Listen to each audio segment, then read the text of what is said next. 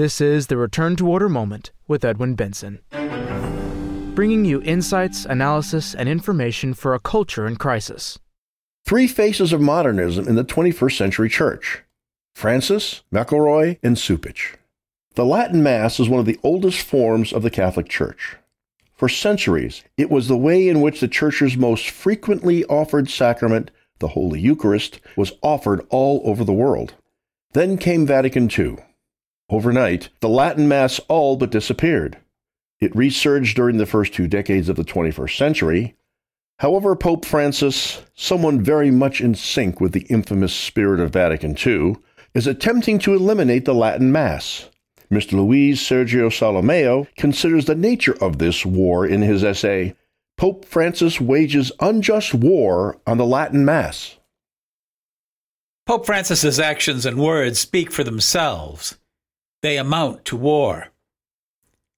Shortly after returning from his Africa trip, January 31st to February 5th, 2023, where he celebrated a Zaire Rite Mass to the sound of drums and dances, Pope Francis hastened to take another step to hinder even further the celebration and attendance of the traditional Latin Mass. On February 20th, Arthur Cardinal Roche, prefect of the Dicastery for Divine Worship, signed a rescript in which the Pope confirmed the new rules for implementing his July 16, 2021 motu proprio Traditionis Custodes on the celebration of the Latin Mass. According to the rescript, the bishop must request authorization from the dicastery for divine worship in the following cases 1. Allowing the celebration of the Latin Mass in parish churches. 2. Establishing personal parishes for the celebration of the Latin Mass.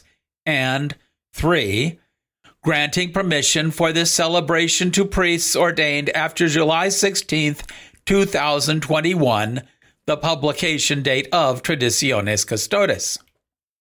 The decree further tightens restrictions on celebrating the traditional Mass because the dicastery, headed by Cardinal Roche, a sworn enemy of the improperly called Tridentine Mass, will not grant those permissions easily.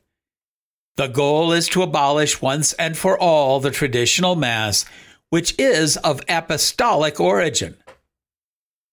Contrary to the opinion of many, however, this virtual abolition of the Mass of the Ages is not intended to leave Pope Paul VI Novus Ordo Mass as the only valid rite in the Latin Church.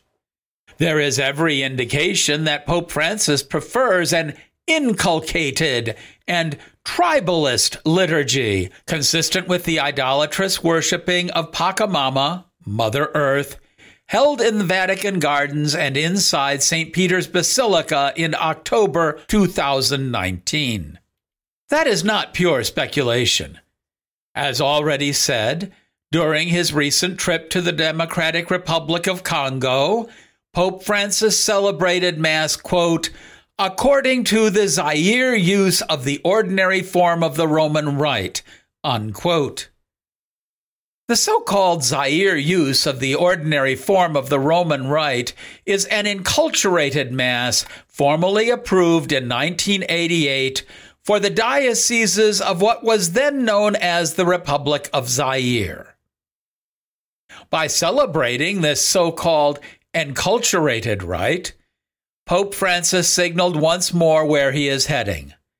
As he wrote in a preface to a book on the Zairean Rite, quote, the Zairean Rite suggests a promising way also for the possible elaboration of an Amazonian rite. Unquote. He said he hopes this liturgical enculturation work can help to move in this direction. An Amazonian rite is not the only one being prepared.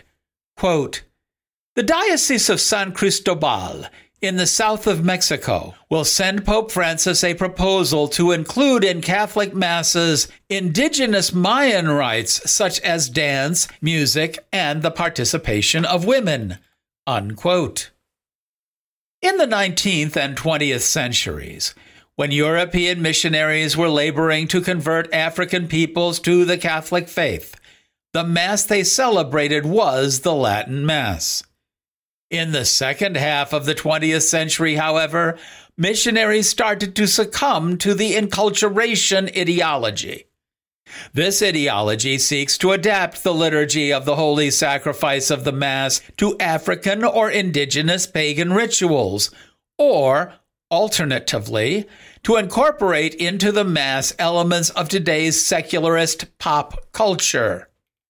As early as 1958, in the Congo, then a Belgian colony, Father Guido Haazen, a Belgian Franciscan, created the famous Luba Mass with drums and tribal style singing. A recording of this Mass was disseminated and heard worldwide, inspiring similar celebrations. Pope Francis has a peculiar conception of mercy. For example, he receives homosexual couples and allows himself to be filmed while embracing and cordially conversing with them, as in the Washington, D.C. Apostolic Nunciature. He invites a same sex female couple to the Vatican, one of whom presents herself as a man and poses for pictures with them. There are no reports that the Pope urged them to repent for offending God and to convert, as authentic mercy would require. One of the spiritual works of mercy is to admonish sinners to abandon their sins.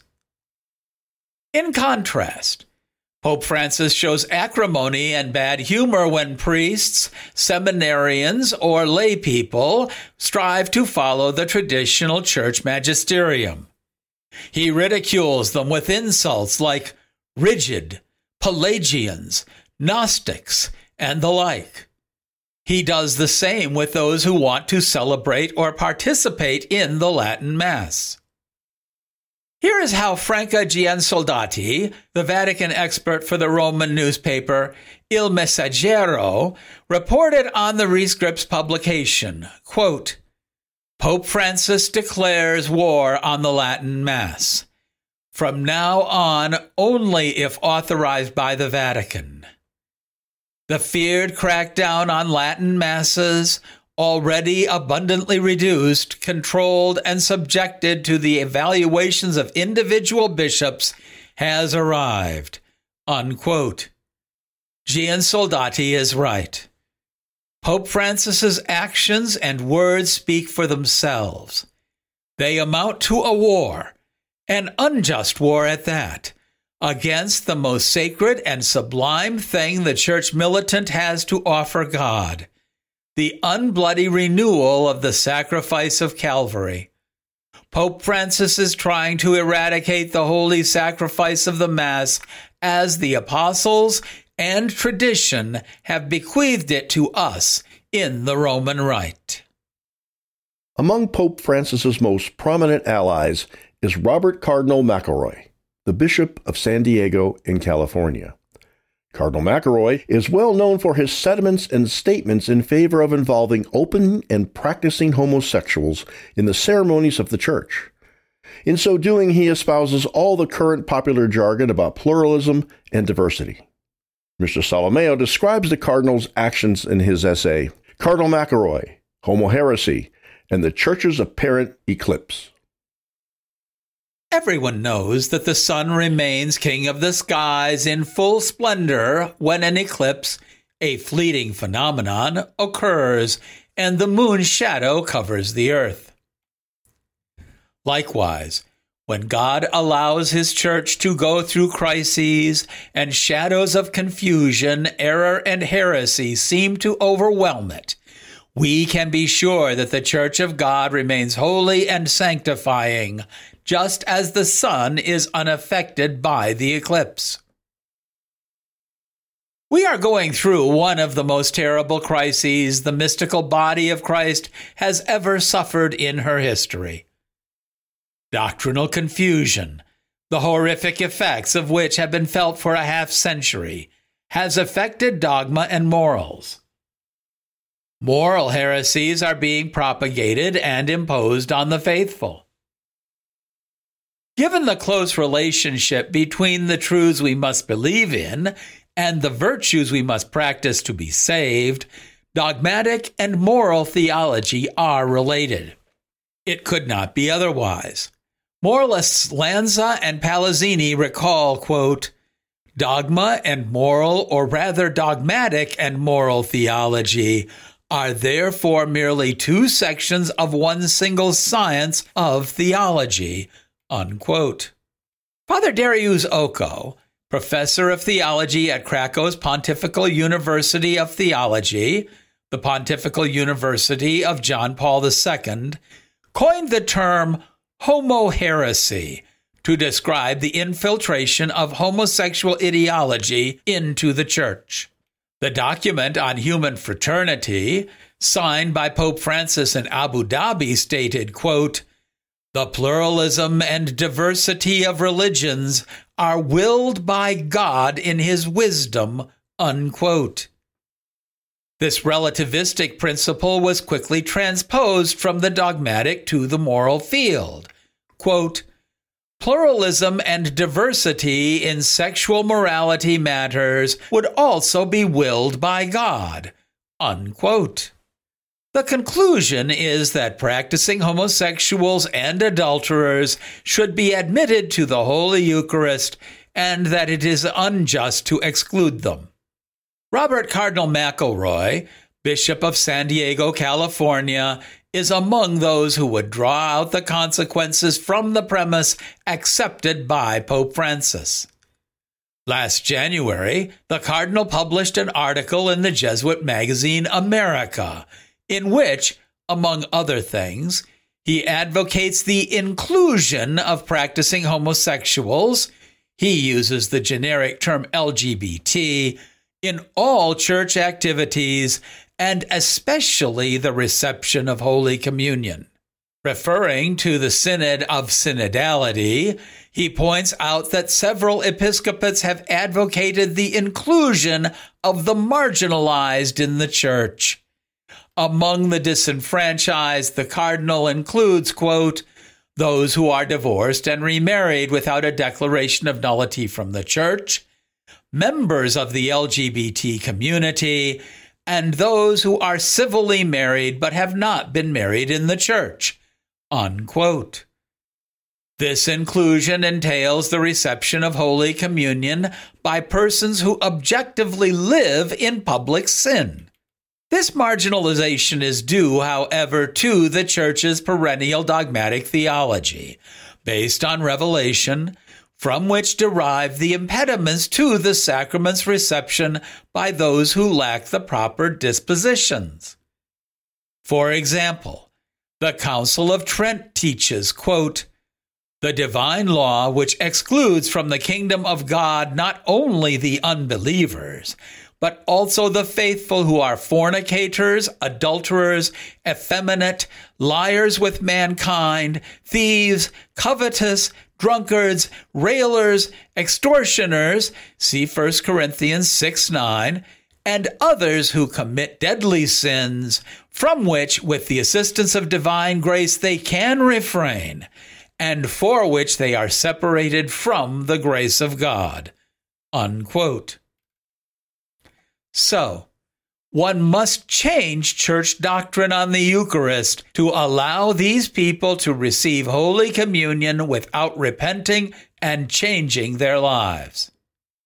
Changing Catholic doctrine is no problem for Cardinal McElroy.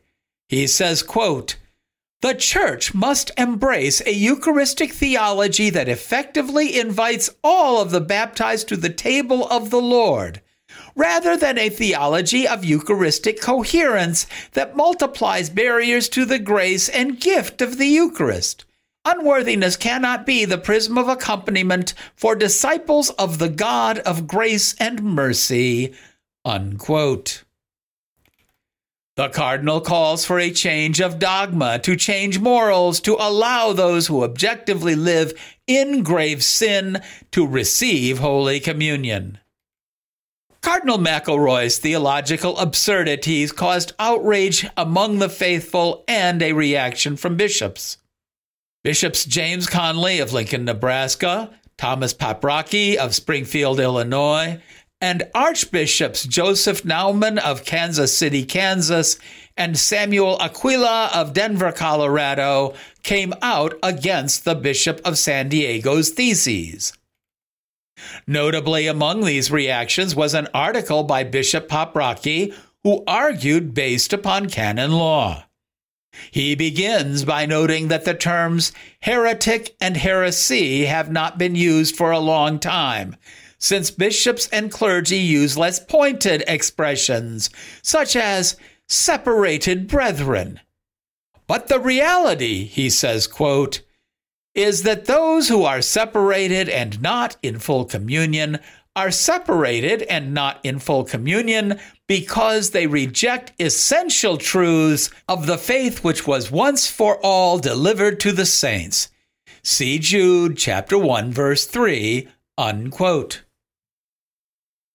Without mentioning Cardinal McElroy, Bishop Paprocki continues, quote, Thus, it is deeply troubling to consider the possibility that prelates holding the office of diocesan bishop in the Catholic Church may be separated or not in full communion because of heresy. Unquote. He recalls some elements of canon law. As the Code of Canon Law defines, heresy is, quote, the obstinate denial or obstinate doubt after the reception of baptism of some truth which is to be believed by divine and Catholic faith. Unquote. See Canon number 751. He continues, quote, It is contrary to a truth which is to be believed by divine and Catholic faith to reject or condemn a theology of Eucharistic coherence that multiplies barriers to the grace and gift of the Eucharist, quoting Cardinal McElroy, as if no such barriers existed. They do exist, and they are a matter of divine revelation. The truth about Eucharistic coherence that must be believed by divine and Catholic faith was articulated by St. Paul in his first letter to the Corinthians. Whoever eats the bread or drinks the cup of the Lord in an unworthy manner will be guilty of profaning the body and blood of the Lord.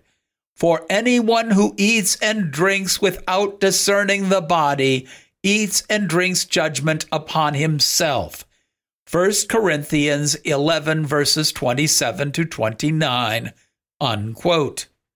Earlier, Bishop Paprocki had clarified that, according to canon law, quote, an apostate from the faith, a heretic, or a schismatic incurs a latae sententiae excommunication. That is, a sentence that is automatically incurred without any canonical process. Unquote. See Canon number 1364. Bishop Paprocki explains that excommunication is automatic, quote, since a person who espouses heresy, apostasy, or schism has de facto separated themselves ontologically, that is, in reality, from the communion of the church. Thus, heretics, apostates, and schismatics inflict the penalty of excommunication upon themselves. Unquote. Indeed, Pope Pius XII taught that the sins of schism, heresy, or apostasy sever a man from the body of the church. Contrary to Cardinal McElroy's statements, the Bishop of Springfield emphasizes that the existing barriers to receiving communion are of divine origin, for they are a matter of divine revelation. Again, see 1 Corinthians chapter 11 verses 27 to 29. He adds, quote, this has been the constant teaching of the church for the past 2,000 years. Unquote. The bishop recalls that an automatically excommunicated cardinal can only be removed from his office or dignity by the pope. If he does not do so, Bishop Paprocki says, quote, the unseemly prospect arises of a cardinal, excommunicated latae sententiae due to heresy, voting in a papal conclave. Unquote. And he concludes, quote, We must pray that the Holy Spirit will not let this happen and will inspire anyone who espouses heretical views to renounce them and seek reconciliation with our Lord and his church. Unquote. In his response to the various bishops and lay people who challenged him, Cardinal McElroy reaffirms his errors more clearly. Quote, I proposed that divorced and remarried or LGBT Catholics who are ardently seeking the grace of God in their lives should not be categorically barred from the Eucharist. Unquote. However, a person in mortal sin who ardently desires a return to God's grace must abandon sin, repent for having offended God, confess, and obtain sacramental absolution. Only then can they be admitted to the Eucharistic table.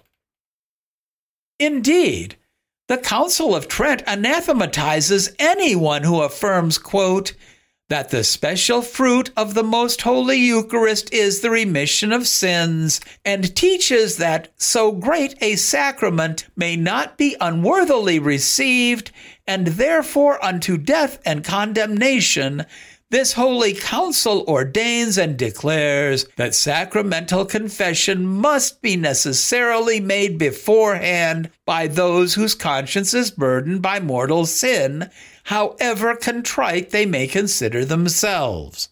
If anyone, moreover, teaches the contrary, or preaches or obstinately asserts, or even publicly by disputation shall presume to defend the contrary, by that fact he is excommunicated. Unquote. For Cardinal McElroy, quote, the 17th century, with the inclusion in Catholic teaching of the declaration that for all sexual sins there is no parvity of matter, i.e., no circumstances can mitigate the grave evil of a sexual sin. We relegated the sins of sexuality to an ambit in which no other broad type of sin is so absolutely categorized.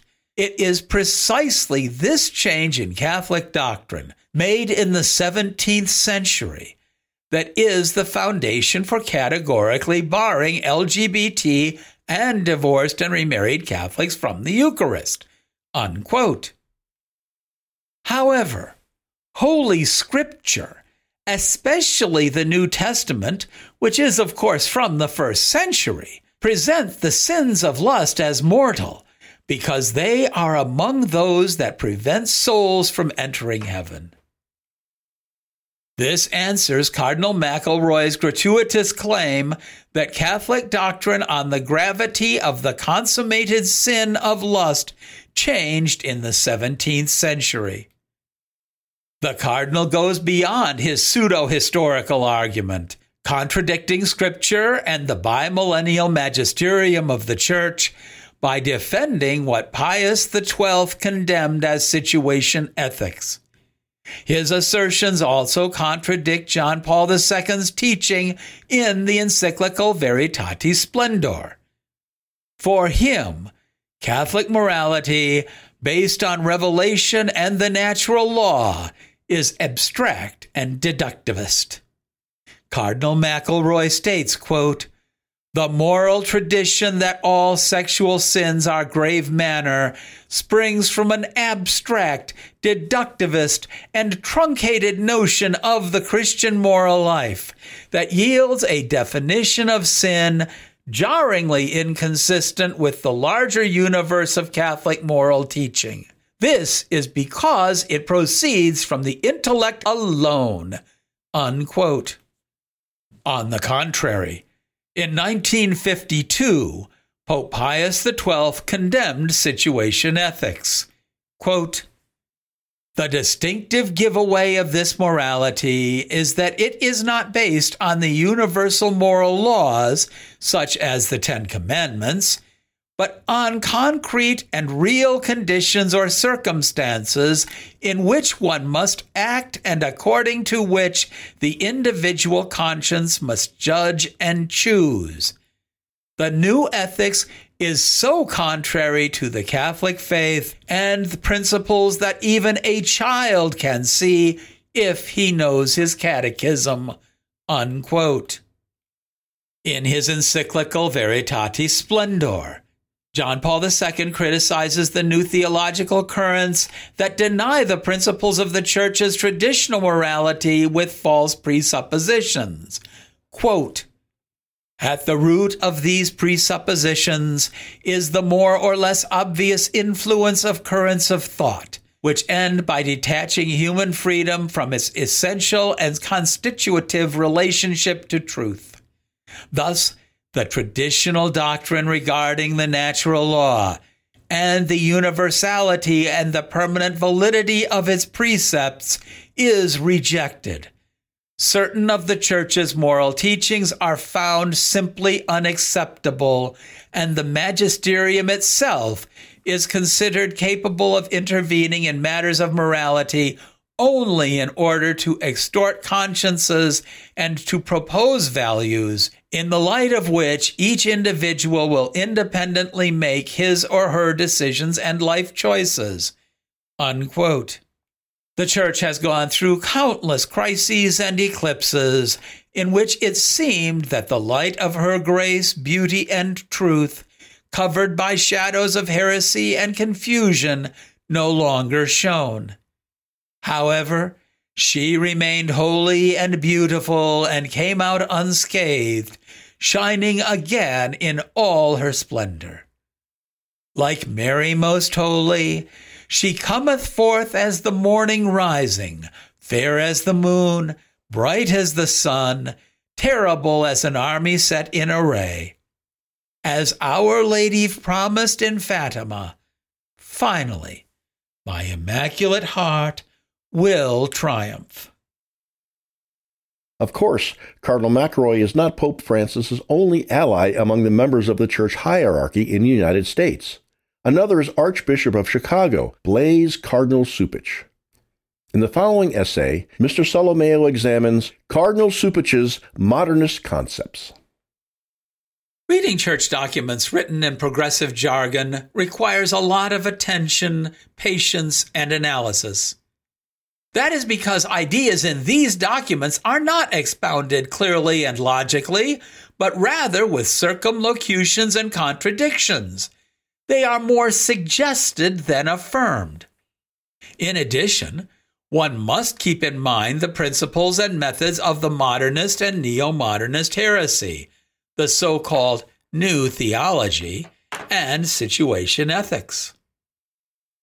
Without these requisites, it becomes difficult to understand statements like the February 9, 2018 speech by Blaise Cardinal Cupich at the Von Hugel Institute, St. Edmund College, Cambridge, England, titled Pope Francis's Revolution of Mercy Amoris Laetitia as a New Paradigm of Catholicity.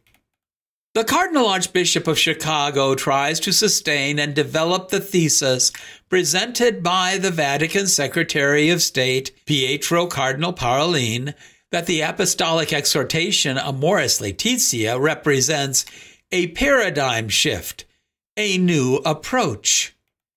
However, before delving into Cardinal Cupich's commentary, it is well to recall that Pope Francis also spoke recently of a radical paradigm shift, which he defines as a bold cultural revolution. Cardinal Cupich explains that this new approach, this new paradigm for family ministry is necessary because of the family's new situation today. He anchors this new paradigm in the Gaudium et Spes statement that the church must be, quote, truly linked with humanity and the history by the deepest of bonds, unquote. According to the cardinal, in Amoris Laetitia, the Pope proposed new principles to interpret the family.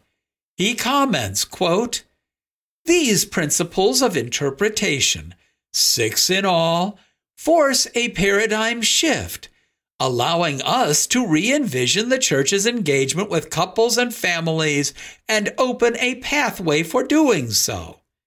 The core goal of formal teaching on marriage is accompaniment, not the pursuit of an abstract, isolated set of truths. This represents a major shift in our ministerial approach that is nothing short of revolutionary. Unquote.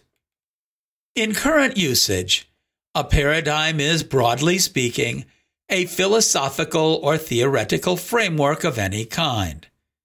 As for the expression paradigm shift, it is commonly understood as a fundamental change in the way we see the world and things. Quote, For example, the shift from the Earth to Sun as center of the solar system, humors to microbes as causes of disease, heart to brain as the seat of thinking and feeling. Unquote. Thus, in the current meaning of paradigm shift, it is assumed that the old paradigm was defective because it was incorrect or at least inaccurate. However, Catholic doctrine and morals have as their paradigm that which God revealed through patriarchs and prophets, and finally by our Lord Jesus Christ and the apostles, directly inspired by the Holy Spirit. See Hebrews chapter 1 verse 1 and Galatians chapter 1 verses 6 to 9. The revelation closed with the death of the last apostle. Thus, divine supernatural revelation, which constitutes the deposit of faith, cannot be altered, not even by the Pope. Quote, For the Holy Spirit was not promised to the successors of Peter that by his revelation they might disclose new doctrine, but that by his help they might guard sacredly the revelation transmitted through the apostles and the deposit of faith, and might faithfully set it forth. Unquote. Progress in the understanding of dogma must take place with the same sense and the same understanding, according to the famous instruction of St. Vincent of Lerins. That is why St. Pius X's anti modernist oath to be taken by all clergy, pastors, confessors, preachers, religious superiors, and professors in philosophical theological seminaries declared, I accept sincerely the deposit of faith transmitted from the apostles through the Orthodox Fathers, always in the same sense and interpretation, even to us and so I reject the heretical invention of the evolution of dogmas, passing from one meaning to another, different from that which the church first had. Unquote. Therefore, to speak of a paradigm shift in relation to the church teaching in Amoris Laetitia which states that one can no longer say that irregular couples find themselves in a state of sin, and which opens the gates for adulterers to receive communion, which a growing number of bishops around the world has been accepting and implementing in their dioceses, strongly suggests that the faith of the apostles, that the gospel of Jesus Christ is being abandoned. St. Paul teaches, however, but though we, or an angel from heaven, preach a gospel to you besides that which we have preached to you, let him be anathema. As we said before, so now I say again if anyone preach to you a gospel besides that which you have received, let him be anathema. See Galatians chapter 1 verses 8 to 9. In his speech, Cardinal Cupich continuously employs the expression God's self-revelation without distinguishing between God's natural revelation through creation, see Romans chapter 1 verses 19 to 23, or supernatural revelation. The latter, according to Father Nicolau S.J., in the proper and strict sense of the word, is understood as the manifestation God makes to man through a locution, properly speaking, unquote. But this revelation, as we have seen, closed with the death of the last apostle. Cardinal Cupich's conception of a divine self revelation resembles the condemned modernist tenet of a continuous divine revelation through historical events and individual consciences. In footnote 1 of his text, his eminence makes clear the modernist notion of a continuing revelation that did not close with the death of the last apostle when he states that, quote, the flock likewise has an instinctive ability to discern the new ways that the Lord is revealing to the church. Unquote. These further statements made by the prelate also go along the lines of a continuing revelation in historical events. Quote, Families are a privileged place of God's self revelation and activity. God's self revelation is not restricted to those who meet the church's marital ideals. Pope Francis reminds us that the family is such a privileged place for God's self revelation that nothing can stand in the way of God's grace. Unquote. If God's so called self revelation takes place in a privileged way in today's family, and if the latter have undergone such a change as to require a paradigm shift in relation to traditional church doctrine, then divine revelation also must change, or at least its understanding to conform to historical facts. This new conception of divine revelation is all the more disquieting and blasphemous in that God supposedly reveals himself even in sinful unions. Since, as we have seen, the cardinal states, quote, God's self revelation is not restricted to those who meet the church's marital ideals. Unquote. Cardinal Cupich's quotation of Amoris Laetitia that, quote, it can no longer be said that all those in any irregular situation are living in a state of mortal sin and are deprived of sanctifying grace, unquote, attest to this change in the very deposit of faith. Another consequence of God's revelation in the family is that the latter becomes the teacher of the church rather than vice versa. Although the cardinal's text is confusing and contradictory, as he both affirms and denies things in different passages, the family's role as teacher of the church is the main idea one gets from statements such as, quote, since the family is already itself a gospel, the gospel of the family is a contribution that families make to the church's understanding and proclamation of the gospel. Families may reveal the presence and action of Christ to the church. Ministers must accompany families in a process of discernment, learning from one another in seeking to understand the mystery of God together. Unquote. For the Archbishop of Chicago, the church is no longer hierarchical and magisterial, but should discern and accompany, even in public adulterers, the doctrine that should be taught. The accompaniment is also the act of forming church teaching. Unquote.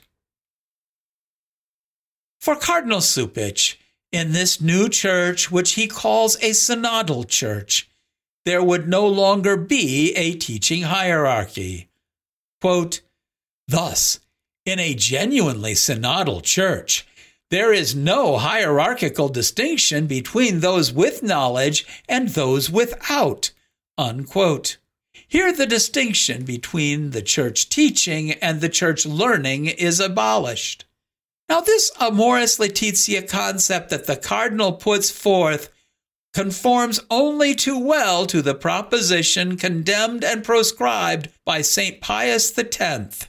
Quote, the church learning and the church teaching collaborate in such a way in defining truths that it only remains for the church teaching to sanction the opinions of the church learning.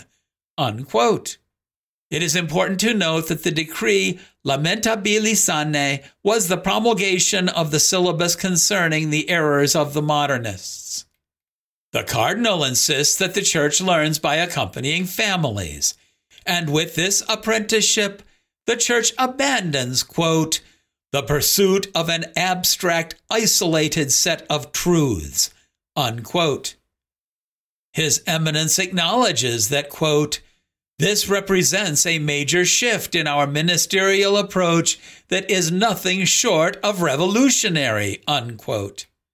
This modernist approach of the Cardinal's Cambridge speech was also pointed out by Professor R. Jared Staudt in an article in Crisis magazine. Quote, Notice how the shift occurs from families coming to the church for forgiveness and to receive the gospel to the church coming to families to discern God's will for the present moment. This teaching stands very much akin to what Pius related on Conscience in Pascendi that the church stands under the experience of God within the individual. Unquote. According to the commentaries of Blase Cardinal Cupich, the faithful receive the truths directly from God, who reveals himself in their families and their consciences through the Holy Spirit. He affirms, quote, the presupposition must always be that wherever there is a family striving to live together and to love one another, the Spirit is already present. Their decisions of conscience represent God's personal guidance for the particularities of their lives. In other words, the voice of conscience, the voice of God. Unquote. Therefore, God would also reveal himself through sin, and sinful declarations would be the revelation and work of the Holy Ghost. Indeed, this is a revolutionary paradigm shift. But is this still the same church? One, holy, Catholic, and apostolic, founded by our Lord Jesus Christ, and who categorically affirmed, Heaven and earth shall pass, but my words shall not pass. See Matthew chapter 24 verse 35. This concludes Three Faces of Modernism in the 21st Century Church Francis, McElroy, and Cupich. Thank you for listening. Return to Order, of which this podcast is a part, strives to be a source of light in a dark and disordered world. Your prayers are appreciated. We publish a new episode every week as Tuesday becomes Wednesday at midnight. Mr. Solimeo's articles are heavily footnoted. Links are provided in the show notes for the convenience of those who wish to examine his sources of information. You can hear our program in two ways. The first is to subscribe through your favorite podcast provider. Another is to go to our website, www.returntoorder.org, and click on the podcast link at the top of the page, which will take you to a list with the most recent podcast on top. Listeners can help Return to Order be more effective by giving us a five star rating with their favorite podcast service. Subscriptions and high ratings mean that more people will find Return to Order Moment online. We would also like to recommend Mr. John Horvat's book, Return to Order. It is available as a free download on our website, www.returntoorder.org, or in printed and recorded form through our bookstore. All rights are reserved. Copyright 2023 by the American Society for the Defense of Tradition, Family, and Property, TFP.